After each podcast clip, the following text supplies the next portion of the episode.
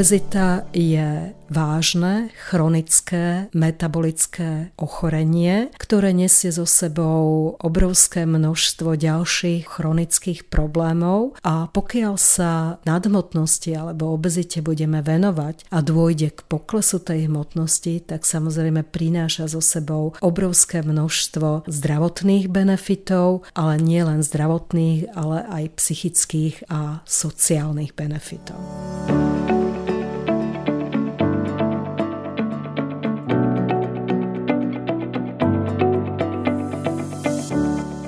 Podľa údajov Svetovej zdravotníckej organizácie väčšina svetovej populácie žije v krajinách, kde obezita zabíja častejšie než nedostatok potravy. Platí to aj na Slovensku, kde takmer 60% populácie trpí touto chronickou chorobou. Paradoxne sú teda ľudia ohrození viac nadbytkom potravy ako jej nedostatkom. Obezitu však ešte stále vníma väčšina ľudí ako estetický problém, ale nadváha a obezita so sebou prinášajú mnohé zdravotné rizika rizika. Aj preto sme si dnes zvolili za tému zdravíčka podcastu Kúpeľov Trenčianskej teplice práve kilogramy navyše.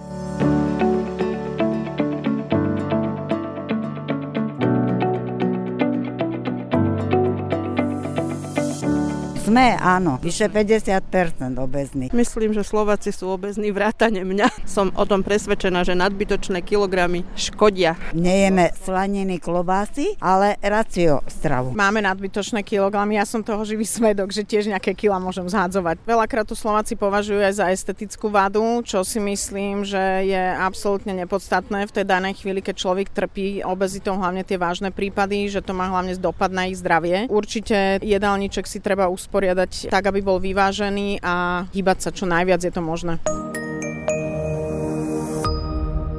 Dnes sa v zdravičku v podcaste Kúpeľov Trenčianskej teplice budeme zhovárať so špičkovou odborníčkou, prezidentkou Slovenskej obezitologickej asociácie, docentkou doktorkou Ľubomírou Fábriovou o tom, kto je obézny, koľko je obéznych na Slovensku, kedy je obezita nebezpečná a o tom, že obezita je diagnóza a ako môže pomôcť lekár. Zdravičko, pani docentka. Zdravičko. Dnes asi nemusíme zdôrazňovať, aká je pre naše zdravíčko dôležitá ideálna hmotnosť. Bohužiaľ vás asi sklamem, pretože pre zdravíčko nie je dôležitá ako absolútne ideálna hmotnosť, ale v dnešnej dobe je dokázané, že aj 5 až 10 percentný pokles tej našej celkovej hmotnosti má nejaké zdravotné benefity. Mnohí ľudia, keď začínajú s redukciou hmotnosti, majú veľké oči. Aj dnes napríklad som mala jednu dámu, ktorá váži okolo okolo 90 kg a našla som v jej dokumentácii, že má napísanú cieľovú hodnotu 55 kg. Tak sme sa bavili o tom, že naozaj nie je pre nás ako dôležité dosiahnuť teda tú ideálnu hmotnosť, ale máme nespočetné množstvo dôkazov na to, že teda ten 5 až 10 percentný pokles hmotnosti vedie k rôznym benefitom. Vrátanie napríklad zníženia hodnoty cukru, krvného tlaku, tlaku, zlepšenia parametrov metabolizmu tukov, zlepšuje sa citlivosť na vlastný inzulín. A to sú veci, ktoré by mali byť pre nás dôležité. Aby sme si predstavili hostku dnešného zdravička, tak docentka doktorka Ľubomíra Fabriová je prezidentkou Slovenskej obezitologickej asociácie, vyštudovala Lekárskú fakultu Univerzity Komenského v Bratislave, má dve atestácie z vnútorného lekárstva z odboru diabetológia poruchy látkovej premeny a výživy. Medicínske vzdelanie si doplnila doktoránskym štúdiom a venuje sa aj ďalšiemu postgraduálnemu vzdelávaniu lekárov, predovšetkým v diabetológii, obezitológii, lipidológii, ako aj v oblasti liečebnej výživy. A v súčasnosti sa stala viceprezidentkou Európskej spoločnosti pre štúdium obezity pre stredoeurópsky región, takže naozaj máte pod sebou 12 krajín, by sme to mohli tak laicky špecificky povedať, prečo ste sa vo svojej praxi zamerali práve na obezitu? Cítim sa ako taký univerzálny metabolológ, lebo odjak živa som sa venovala v podstate metabolickému ochoreniu, ktorým jednoznačne diabetes mellitus alebo cukrovka je. V rámci toho, že moji pacienti diabetici majú veľmi veľa, až v 90% určité poruchy metabolizmu lipidov, tak sa postupom času stal zo mňa aj lipidolog, ktorý sa venuje poruchám metabolizmu tukov a tým, že 90% mojich pacientov s diabetom má nadmotnosť alebo obezitu, čo je obrovské číslo. Ja som si robila takú štatistiku v rámci mojej ambulancie a za dva roky som prijala viac ako 200 novodiagnostikovaných diabetikov a priemerný body mass index u týchto mojich pacientov bol 32. Priemerný obvod pása sa pohyboval okolo 111 cm.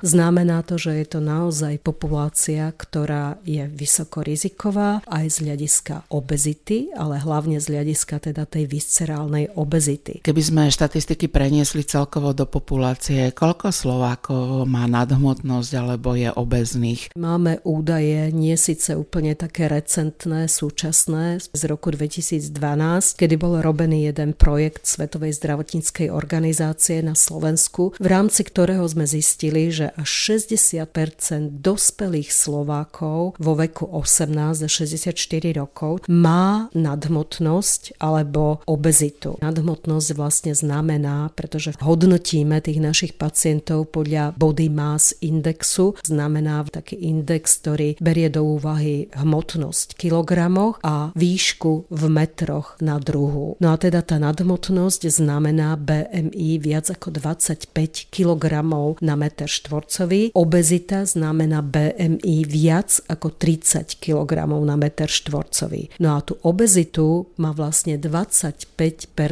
dospelých Slovákov a Sloveniek tiež v tom istom produktívnom veku, čo je relatívne vysoké číslo, ale je teda porovnateľne v rámci nášho stredoeurópskeho regiónu. Hlavne v tomto postcovidovom období nám narastá skupina pacientov, ktorí majú BMI viac ako 40 kg na meter štvorcový. To už je vlastne tá oblasť akoby tretieho stupňa obezity alebo tzv. extrémnej obezity. V roku 2012 sme mali asi 1% dospelej populácie v takýchto hmotnostných číslach, čo v absolútnych číslach znamená asi 33 tisíc ľudí. V tejto postcovidovej ére to číslo bude určite vyššie. Hovoríme o obezite ako o chorobe, ale nie je to choroba, ktorú dostaneme zo dňa na deň, ale naozaj si ju pestujeme ani nie dlhé mesiace, ale dlhé roky. Preto sa aj hovorí, že je to chronické ochorenie. Čiže obezitu môžeme definovať ako chronické, metabolické, progredujúce a aj relapsujúce. Znamená to, že keď sa niekto rozhodne schudnúť a nedodržiava tú zmenu životného štýlu, tak môže samozrejme dôjsť k nárastu tej hmotnosti. Pri definícii obezity ste spomenuli aj tzv.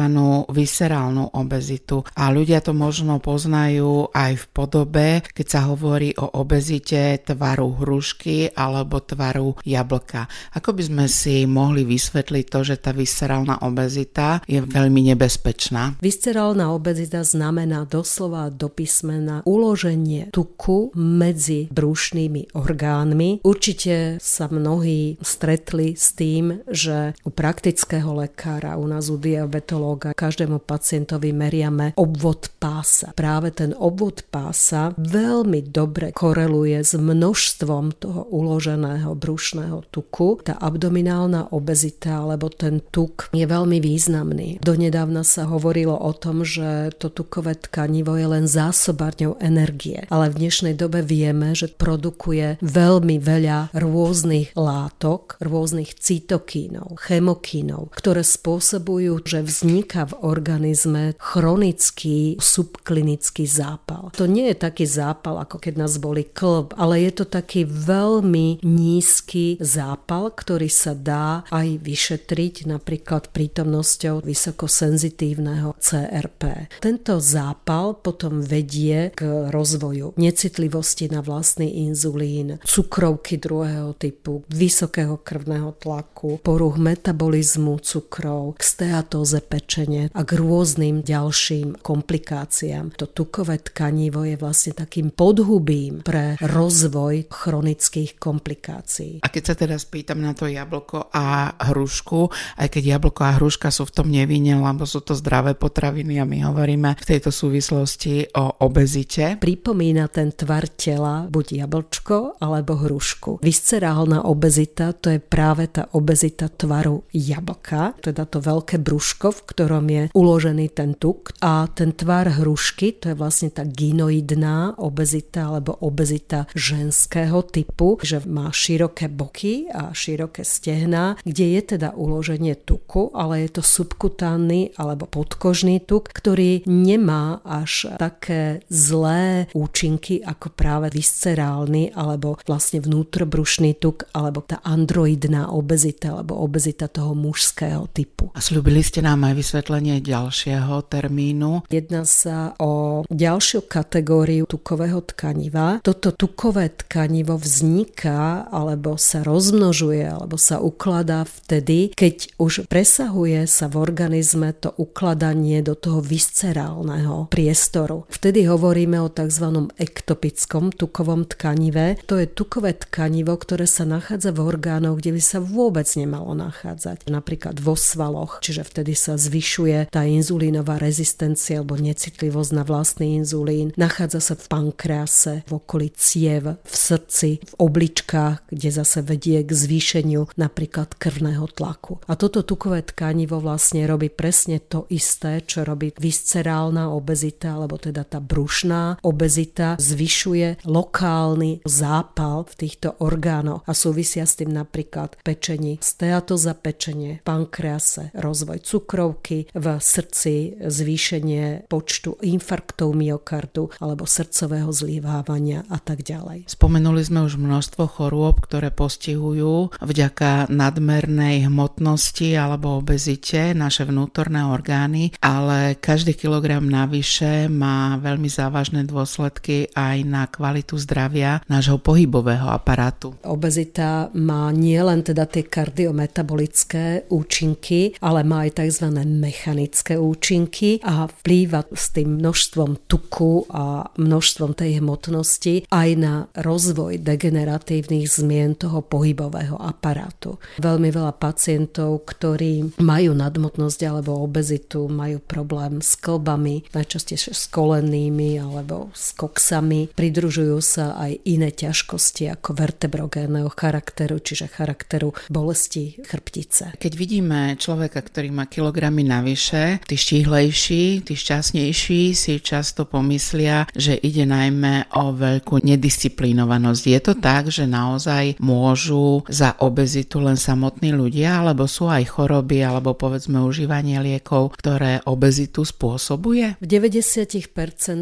sa jedná pri obezite o nerovnováhu medzi príjmom a výdajom energie. Ale samozrejme existujú aj lieky, existujú aj ochorenia, ktoré vedú k nárastu hmotnosti, ale tieto lieky a teda tieto ochorenia v podstate dokážeme veľmi dobre ako identifikovať a treba, aby pacienti ich už nazvime, keďže majú tieto ochorenia, dokázali komunikovať o tom, že potrebujú pomoc. Takéto ochorenia majú napríklad pacienti s psychiatrickými ochoreniami, s depresívnym syndromom. Pri liekoch, ktoré zvyšujú hmotnosť, nedokážu ten nárast hmotnosti nejakým spôsobom ovplyvniť. Ale treba zase povedať to, že náš organizmus je v podstate taký, že my aj keď zredukujeme tú hmotnosť, tak on akoby sa bránil voči tej redukcii hmotnosti. V centrálnom nervovom systéme akoby existoval body fat point sa tomu hovorí, alebo ten bod, pod ktorý sa ten organizmus v úvodzovkách nechce dostať a akoby pracoval proti tej redukcii hmotnosti. Obezita má aj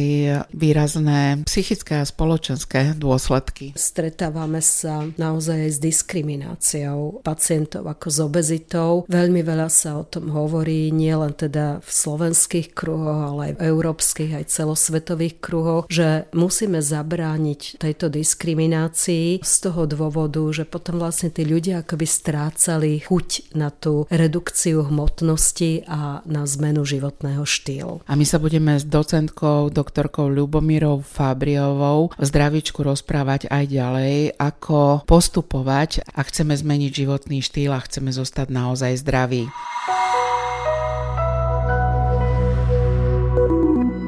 S docentkou doktorkou Ľubomírou Fabriovou, prezidentkou Slovenskej obezitologickej asociácie a špecialistkou pre diabetológiu, poruchy látkovej premeny a výživy sa dnes v zdravičku zhovárame o obezite. Už sme si spomenuli, pod aké choroby sa nadbytočné kilogramy na našom tele alebo v našom tele podpisujú. Ale mňa naozaj šokovalo to číslo, koľko tých chorôb je. To číslo, o ktorom hovoríme, je 200 So 36 chronických ochorení súvisiacich s obezitou. Spočítali to americkí vedci v rámci Obezity Week v roku 2016. Možno keby sme spočítali tie chronické ochorenia už v dnešnej dobe, pre ktoré máme dôkazy, že existuje tá súvislosť medzi tým tukovým kanivom a rozvojom týchto ochorení, tak ich bude možno aj viacej ako tých 236. Veľa z nás vníma ten vzťah ako nadmotnosti, obezity s tými kardiometabolickými ochoreniami. Jednoznačne vzťah medzi cukrovkou druhého typu a obezitou existuje už dlhé roky, už koncom minulého tisícročia sa o tomto vzťahu hovorilo a dokonca vznikol aj názov diabezita, čo znamená, že diabetes a obezita naozaj kráčajú ruka v ruke ako nerozlučné dvojičky. Podstatne menej ľudí však vie o tom, že existujú aj ďalšie súvislosti s ďalšími ochoreniami. Sú napríklad nádorové ochorenia. Existuje vlastne 13 nádorov, ktoré majú súvislosť s nadhmotnosťou a obezitou. Takisto veľmi málo sa vie aj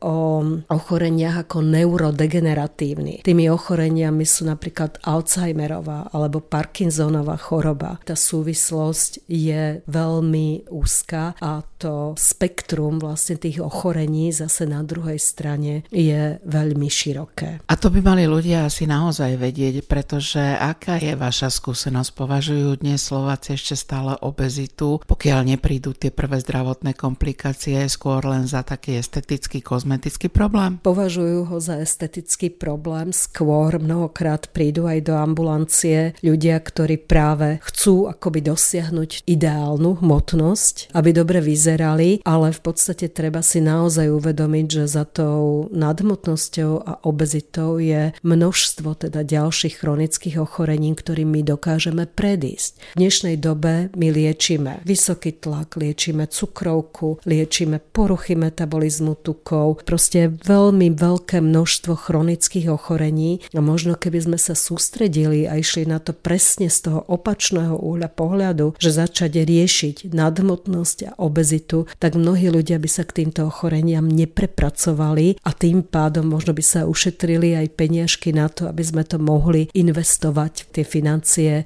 do niečoho iného. Do ambulancie pre diabetológiu, poruchy látkovej premeny a výživy prichádzajú už pacienti, ktorí majú určité alebo zásadné zdravotné problémy. Tým, že som diabetológ, tak samozrejme sú to diabetici, hlavne druhého typu, čiže tých je v podstate tak okolo 80%.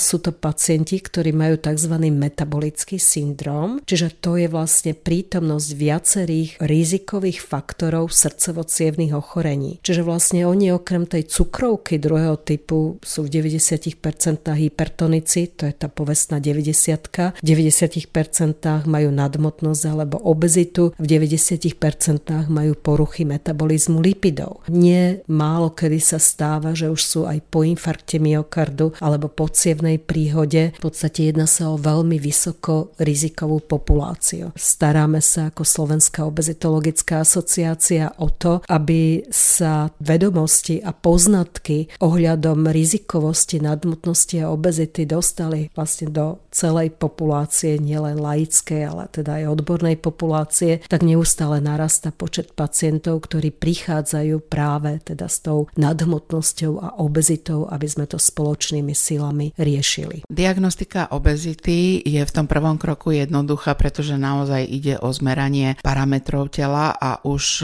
podľa týchto údajov viete povedať, či je človek obezný alebo nie. Je to naozaj o zmeraní hmotnosti, výšky, vyrátaniu body mass indexu, ale treba zase povedať, že ten body mass index má tiež svoje limitácie. Napríklad nezodpovedá určitých ľudí, napríklad predstavte si športovca, svalovca, ktorý má obrovské množstvo svalovej hmoty a môže mať vyšší body mass index. Takisto napríklad vysokí ľudia. Čiže nezodpovedá úplne vo všetkých prípadoch tej realite, ale v 90% áno. Preto my tam ešte pridávame napríklad ten obvod pása. Pre ženy je to 80 cm. Ako náhle je nad 88 cm, tak narastá riziko rozvoja aj diabetu melitu druhého typu. Pre mužov je obvod pása 94. Ako náhle je nad 102, tak tiež narastá to riziko rozvoja kardiometabolických komplikácií. Čo my ešte robíme na ambulanciách, tak samozrejme meriame telesné zloženie. To už sú také buď jednoduchšie alebo komplikovanejšie prístroje, ktoré funguje na základe bioelektrickej impedancie, čo my sledujeme a čo je pre nás dôležité v kontinuu, teda redukcie hmotnosti, je pokles objemu tukového tkaniva a vzostup svalovej hmoty. To tukové tkanivo to je to, čo nám produkuje veľmi zlé proinflamačné cytokíny, chemokíny a na rozdiel od toho tá svalová hmota, ten sval je ten, čo nám produkuje látky, ktoré nás chránia pred tými komplikáciami akoby tej obezity. Čiže toto je naozaj veľmi dôležité do toho vyšetrenia vlastne obezného jedinca. Máme na stole diagnózu, pacient je obezný, možno teda aj rôzne pridružené ochorenia. Ako prebieha liečba a od čoho závisí voľba typu liečby? Je to jednoduchá rada, schudnite? V žiadnom prípade to tak nemôže byť. Donedávna sa to tak v podstate robilo, že nejedzte a hýb Hýbte sa. Existujú tri nohy, ktoré vám udržia stoličku v rovnováhe. V prvom rade je to teda tá zmena životného štýlu. Znamená v poradenstvo ohľadom výživy. Ďalej je to pohybová aktivita, respektíve zlepšenie inaktivity a zníženie sedavosti, čiže zlepšenie teda tej pohybovej gramotnosti. No a potom tou treťou zložkou tej zmeny životného štýlu je tzv. kognitívno-behaviorálna terapia. To je taká vedomá zmena životného štýlu za pomoci rôznych kaučov alebo aj teda napríklad psychológov. Toto sú tri parametre, ktoré by mali sprevádzať toho človeka, ktorý sa snaží o redukciu hmotnosti v podstate už doživotne. Na tento proces nasadajú ďalšie možnosti a tými ďalšími možnosťami je už dostupnosť farmakoterapie, čiže to je vlastne medikamentózna liečba obezity a treťou možnosťou je vlastne bariatrická metabolická chirurgia, čiže to je tzv. chirurgická liečba obezity. Farmakoterapia je indikovaná u pacientov, ktorí majú vlastne BMI viac ako 27 kg na meter štvorcový, plus teda majú nejaké prítomné komorbidity, čiže napríklad diabetes, krvný tlak alebo syndrom obštrukčného spánkového apnoe alebo nejakú poruchu metabolizmu lipidov. Jednoznačne je indikovaná u pacientov, ktorí majú BMI viac ako 30 kg na meter štvorcový. Lekár tú liečbu môže indikovať, ale pacient si ju bohužiaľ v našich podmienkach musí v podstate hradiť. Zatiaľ to takto funguje vo väčšine, ak nie vo všetkých krajinách Európskej únie. Chirurgická liečba obezity je naozaj ten posledný stupienok liečby tejto choroby. Tá je úplne indikovaná u pacientov, ktorí majú BMI viac ako 40 kg na na meter štvorcový. To znamená, to je práve u tých, ktorí majú už tú extrémnu obezitu. Aj odporúčania odporúčajú nie to 5 až 10% redukciu hmotnosti, ale vzhľadom na to, že je tam 50 tukového tkaniva väčšinou, tak je potrebné, aby tá redukcia hmotnosti sa už okolo tých 20 až 25% Bariatrickú metabolickú chirurgiu máme veľmi dobre ošetrenú na Slovensku. Existujú štyri pracoviská, ktoré deklarujú vykonávanie týchto bariatrických metabolických operácií. Najväčšie skúsenosti na Slovensku sú v Banskej Bystrici a v Trnave. Samozrejme, že ten pacient, ak lekár indikuje tú bariatrickú metabolickú chirurgiu, musí si prejsť určitým kolečkom vyšetrení, ktoré musí dodať tomu bariatrickému metabolickému chirurgovi. Potom následne je to operačné riešenie plne riešené zo zdrojov verejného zdravotného poistenia. Celému tomuto procesu musí predchádzať jedna zásadná podmienka a to je pacientová osobná motivácia. Ako náhle sedí oproti mne človek na ambulancii a ja sa ho spýtam, aký má dôvod na to, že sa rozhodol zmeniť svoj životný štýl a povie mi, že poslala ma sem manželka, to nie je tá správna motivácia. Tá motivácia naozaj musí vychádzať vnútorne. Aj máme veľmi dobré skúsenosti v rámci biomedicínskeho centra Slovenskej akadémie vied s našimi pacientami, ktorí zrazu povedia, že áno, začal som mať zdravotné problémy, problémy s mojou pohybovou aktivitou a v podstate to je tá moja motivácia, ktorá ma vedie k tomu, že chcem zredukovať a to je naozaj veľmi silný motivačný prístup a to sú ľudia, ktorým sa naozaj tú hmotnosť aj podarí zredukovať, ale veľmi dôležité je tú zredukovanú hmotnosť udržať. A ako sa nedostať do takýchto štádií, sa budeme s docentkou doktorkou Ľubomírou Fabriovou v zdravičku rozprávať aj o chvíľu. Približne dve tretiny dospelej slovenskej populácie trpia nadhmotnosťou. Ľudia síce chcú zmeniť aj stravovacie návyky, aj zvýšiť mieru pohybovej aktivity, ale vo väčšine prípadov sa im to v tom každodennom kolobehu nedarí. A pritom je možné dopracovať sa k zdravšiemu ja často veľmi jednoduchými, malými krokmi, každodennými zmenami v správaní. Aj o tom sa budeme v poslednej časti zdravíčka rozprávať s docentkou doktorkou Ľubomírou Fabriovou, prezidentkou Slovenskej obezitologickej asociácie. Často naozaj na tie nadbytočné kilogramy ideme takou veľmi zložitou cestou. Tie malé kroky nám umožňa lepšie znášať tú zmenu toho životného štýlu, potom aj dlhšie udržať zdravý životný štýl, pretože my si tiež na tie zmeny musíme zvyknúť. Poďme najskôr na ten zdravý tanier. My sme v roku 2016 mali sme také stretnutie stretnutie s tedajším prezidentom Európskej spoločnosti pre štúdium obezity, profesorom Hermanom Toplakom, bola na ňo práve otázka, ako čo najjednoduchšie priviesť ľudí k tomu, aby dokázali zredukovať hmotnosť. A jeho odpoveď bola veľmi jednoduchá. Prestať piť sladké a sladené tekutiny a nápoje. To je vždy moja prvá rada, čiže piť vodu, minerálnu vodu, citronovú vodu, citronové čaje, ale absolútne absolútne vynechať kolové nápoje, kde vlastne v dvoch deci toho pohárika je asi 7 kociek cukru. Druhou vecou je, aby sa zelenina stala našim kamarátom.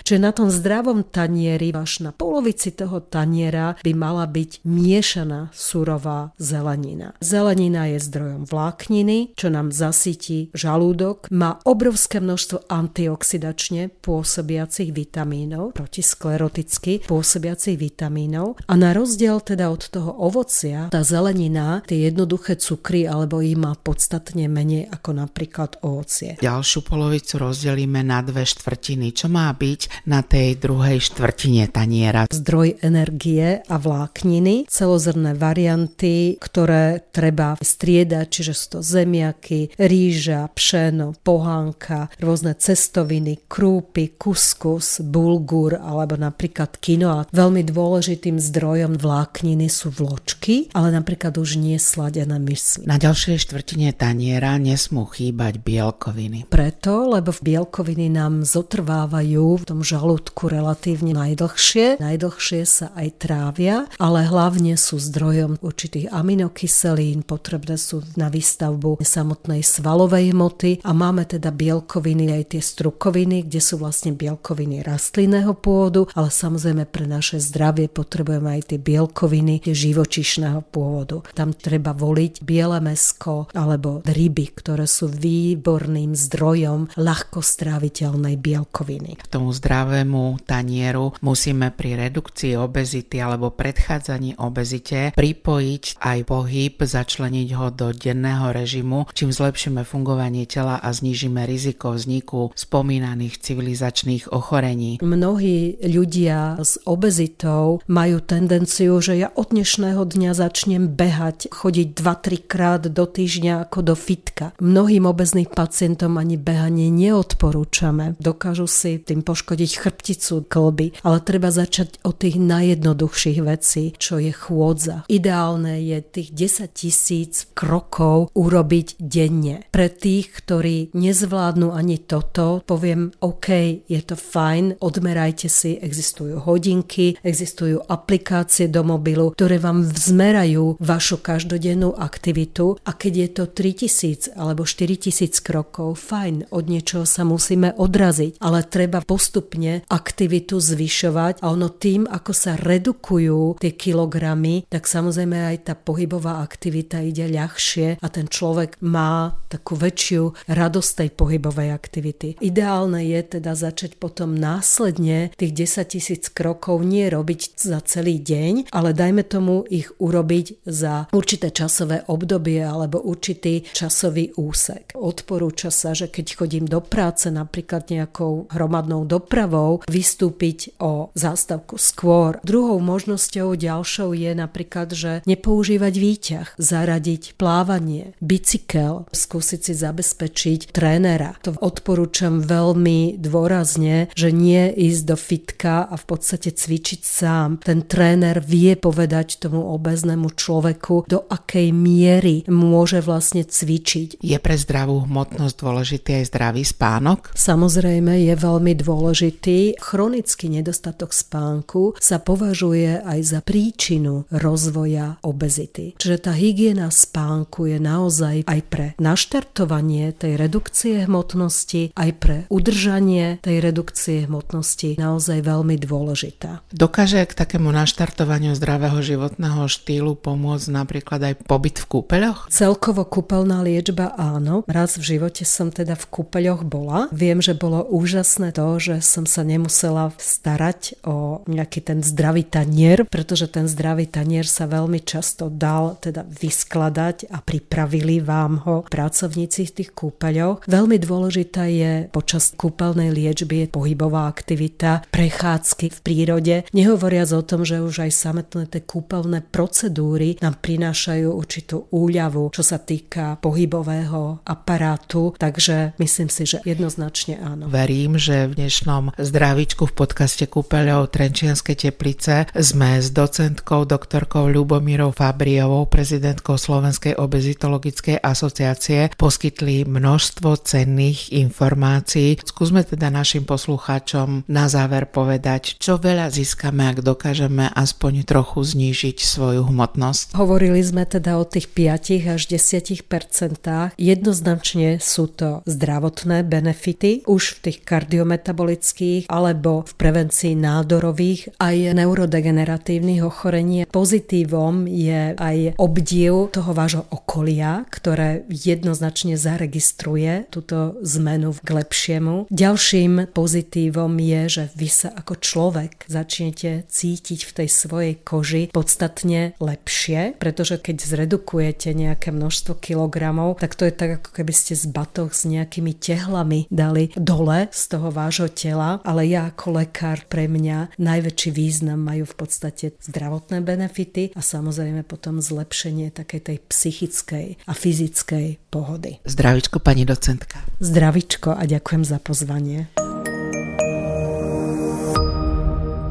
A na záver dnešného zdravička tu máme ešte novinky z kúpeľov Trenčianskej teplice, ktoré voňajú nielen jarou, ale aj novou mnohými podujatiami naplnenou kúpeľnou sezónou. Pozýva Dagmar Blažová, manažérka pre kultúru kúpeľov Trenčianskej teplice. Zdravičko priatelia, Aj keď nás zima ešte stále nechce opustiť, kalendár nám jasne hovorí, že leto a s ním aj letná kúpeľná sezóna čo skoro začne. Tu u nás v kúpeloch Trečianskej teplice sa začne presne v pondelok 1. mája o 14. hodine na kúpeľnom námestí. Kúpeľnú sezónu slávnostne otvoríme koncertom hostí z Luhačovíc, dievčenským saxofónovým orchestrom. A budú sa tiež otvárať pramene, veď naša termálna voda, ktorej vek bol uhlíkovou metódou stanovený na 20 až 25 tisíc rokov, si určite zaslúži našu pozornosť, úctu a vďaku. Tešiť sa môžete aj na klasický koncert operných spevákov Adriany a Mareka Pružincových so sprievodom klavíra.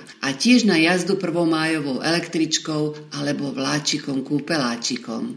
A ak by vám toto všetko bolo málo, bude aj májová oldies party a májový trh. A to všetko na kúpeľnom námestí. Rovnako ako každoročné stávanie mája deň predtým, teda v nedelu 30. apríla. O 15. hodine sa môžete prísť pozrieť, ako sa to robí u nás a ako sa pritom dá zabaviť. Napríklad aj s folklórnym súborom Machnáč. Tak dovidenia v kúpeloch, priatelia.